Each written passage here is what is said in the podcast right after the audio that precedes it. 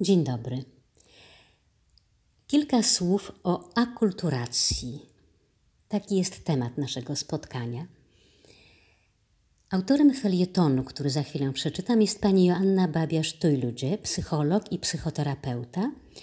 Należy do Polish Psychologist Association w Londynie oraz do naszego Stowarzyszenia Polonii w Stambule.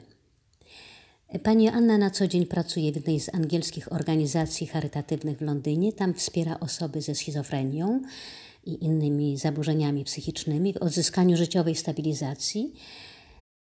A jej rozważania znalazły się w naszym pierwszym numerze gazety polonijnej Lehistan Sokae w Stambule przed trzema i pół laty. Jak odnajdujemy się w innym kraju? Współczesny świat daje nam nieograniczone możliwości przemieszczania się i wyboru miejsca zamieszkania. W globalnej wiosce koegzystują ze sobą różnorodne kultury, religie i narodowości. Odległe niegdyś światy przenikają się, tworząc kolorową, fascynującą mozaikę. Dla jednych zetknięcie z nową, nieznaną dotąd rzeczywistością jest przeżyciem bardzo pozytywnym i kształcącym. Uczy tolerancji i otwiera na drugiego człowieka. Dla innych szok kulturowy, stres, jakiego doświadczają w nowym miejscu pobytu. To sprawia, iż jest to doświadczenie skrajnie negatywne.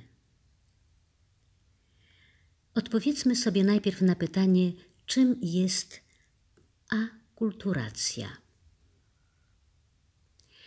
Według definicji jednego z najbardziej znanych psychologów międzykulturowych, Johna Berry'ego, akulturacja psychologiczna odnosi się do zmian w jednostce, która uczestniczy w sytuacji kontaktu kulturowego, na którą bezpośrednio oddziałuje wpływ zewnętrznej kultury oraz zmiany w kulturze, której jest uczestnikiem. Innymi słowy, akulturacja zachodzi nie tylko w przypadku emigrantów, ale dotyczy również społeczeństwa w kraju ich przejmującym. Kto podlega akulturacji? Okazuje się, że omawiane przez nas zagadnienie ma bardzo szeroki zakres. O procesie akulturacji możemy mówić w przypadkach takich jak. Multikulturowe metropolie. Na przykład światowe stolice sushi w Paryżu, flamenco w Moskwie, a może polski festiwal folklorystyczny w Nowym Jorku. Mieszkańcy wielomilionowych miast mają możliwość poznania odmiennych kultur, języków, bez konieczności ruszania się z miejsca.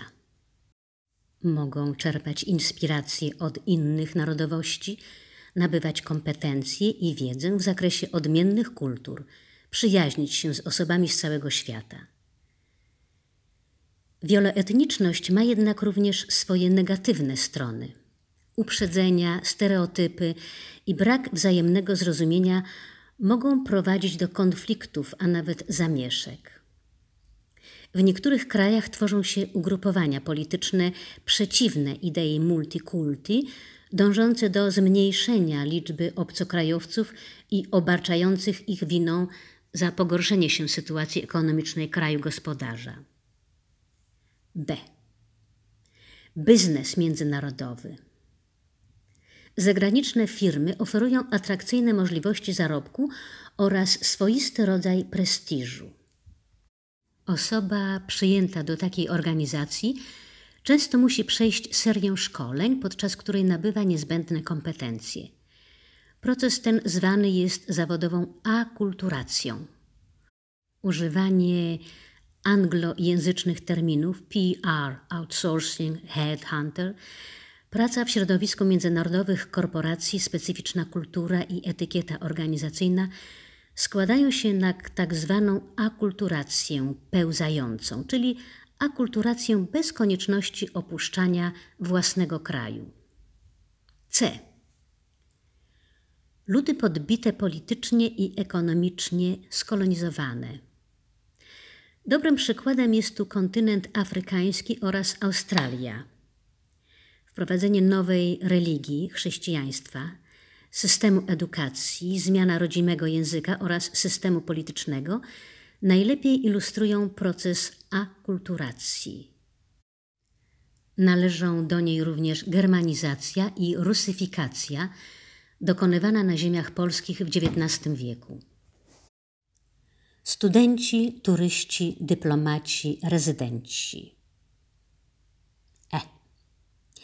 W tym przypadku poniesione koszty akulturacji są niewielkie. Zwykle członkowie omawianej grupy znają datę powrotu do kraju, a pobyt w nowym miejscu jest jedynie nowym, ekscytującym doświadczeniem. F. Migranci ekonomiczni. Historia migracji zarobkowej sięga początków XIX wieku i dotyczy głównie Stanów Zjednoczonych, Kanady, Ameryki Łacińskiej oraz Australii.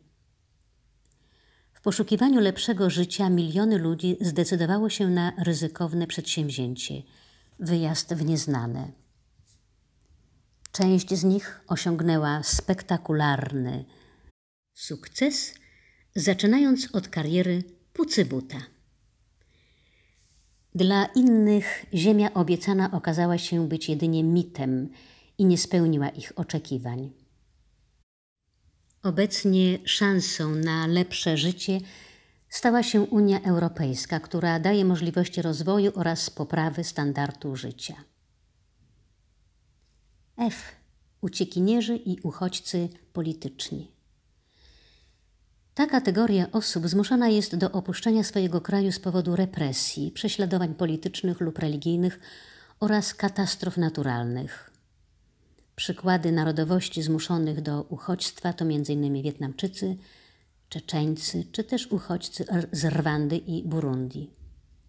W przypadku Polski należałoby wspomnieć o wielkiej emigracji po powstaniu listopadowym, emigracji spowodowanej II wojną światową czy okresem PRL-u. Koncepcje akulturacji.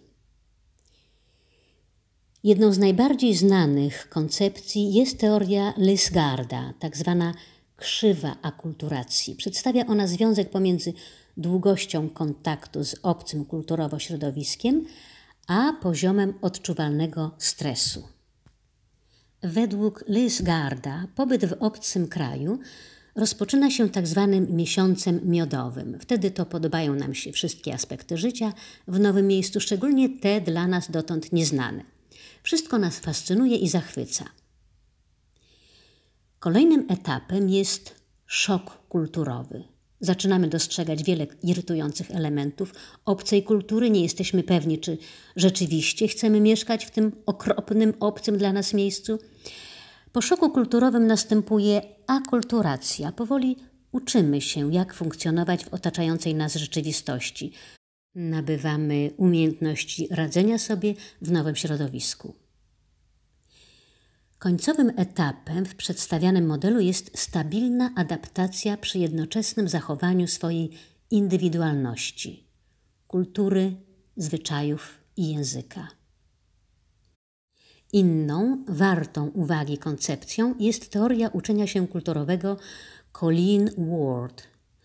Według profesor Ward wszelkie problemy związane z przystosowywaniem się do nowego środowiska wynikają z braku kompetencji niezbędnych do prawidłowego funkcjonowania w nowym otoczeniu, np. brak znajomości języka lub obcej kultury. Według tej teorii uzupełnianie deficytów jest kluczem do adaptacji społeczno-kulturowej. Strategie akulturacji. Autorem najbardziej znanego i szeroko rozpowszechnionego modelu strategii akulturacji jest John W. Berry. Wyróżnia on cztery podstawowe modele akulturacji. Model pierwszy asymilacja. Jest to swoiste wyparcie się własnej kultury oraz korzeni i przejęcie kultury nowego kraju zamieszkania. Za dobry przykład asymilacji mogą służyć kraje Ameryki Północnej. Ludzie żyjący tam od pokoleń zapominają o swoich europejskich korzeniach. W pełni przejmują nową, amerykańską lub kanadyjską kulturę. Następny to integracja. Integracja oznacza przejęcie obcej kultury z jednoczesnym zachowaniem swojej własnej. Jest to obecnie najbardziej pożądany wariant akulturacji. Wiele krajów organizuje programy mające na celu pomoc emigrantom w nabywaniu nowych kompetencji społecznych przy jednoczesnym zachowaniu ich kulturowej odrębności i tożsamości. Następny punkt to marginalizacja. Jest odrzuceniem zarówno własnej, jak i obcej kultury, wykluczeniem ze społeczeństwa. Zwykle marginalizacja nie jest wyborem dokonanym przez jednostkę, ale skutkiem nieudanej akulturacji. Przykładem marginalizacji są subkultury. Ostatnim punktem w strategii akulturacji jest separacja. Dobrym przykładem separacji jest gettoizacja. Emigranci oddzielają się od nowej kultury, odrzucają ją, żyją głównie w obrębie własnej grupy etnicznej, tworząc swój własny świat. Przykładami separacji mogą być społeczności arabskie we Francji, meksykańskie w USA, polskie w Chicago czy wietnamskie w Polsce. Jak wynika z przytoczonych wyżej strategii, integracja jest podejściem przyszłościowym, na którym powinno zależeć wszystkim krajom przyjmującym obcokrajowców. Wielokulturowość otwiera przed nami nowe, nieznane dotąd horyzonty, ale stanowi również nie lada wyzwanie. Tyle od naszej współredakcji. Na opinię Państwa, na współpracę zapraszamy do Lechistan Sokae. Dziękuję i do usłyszenia.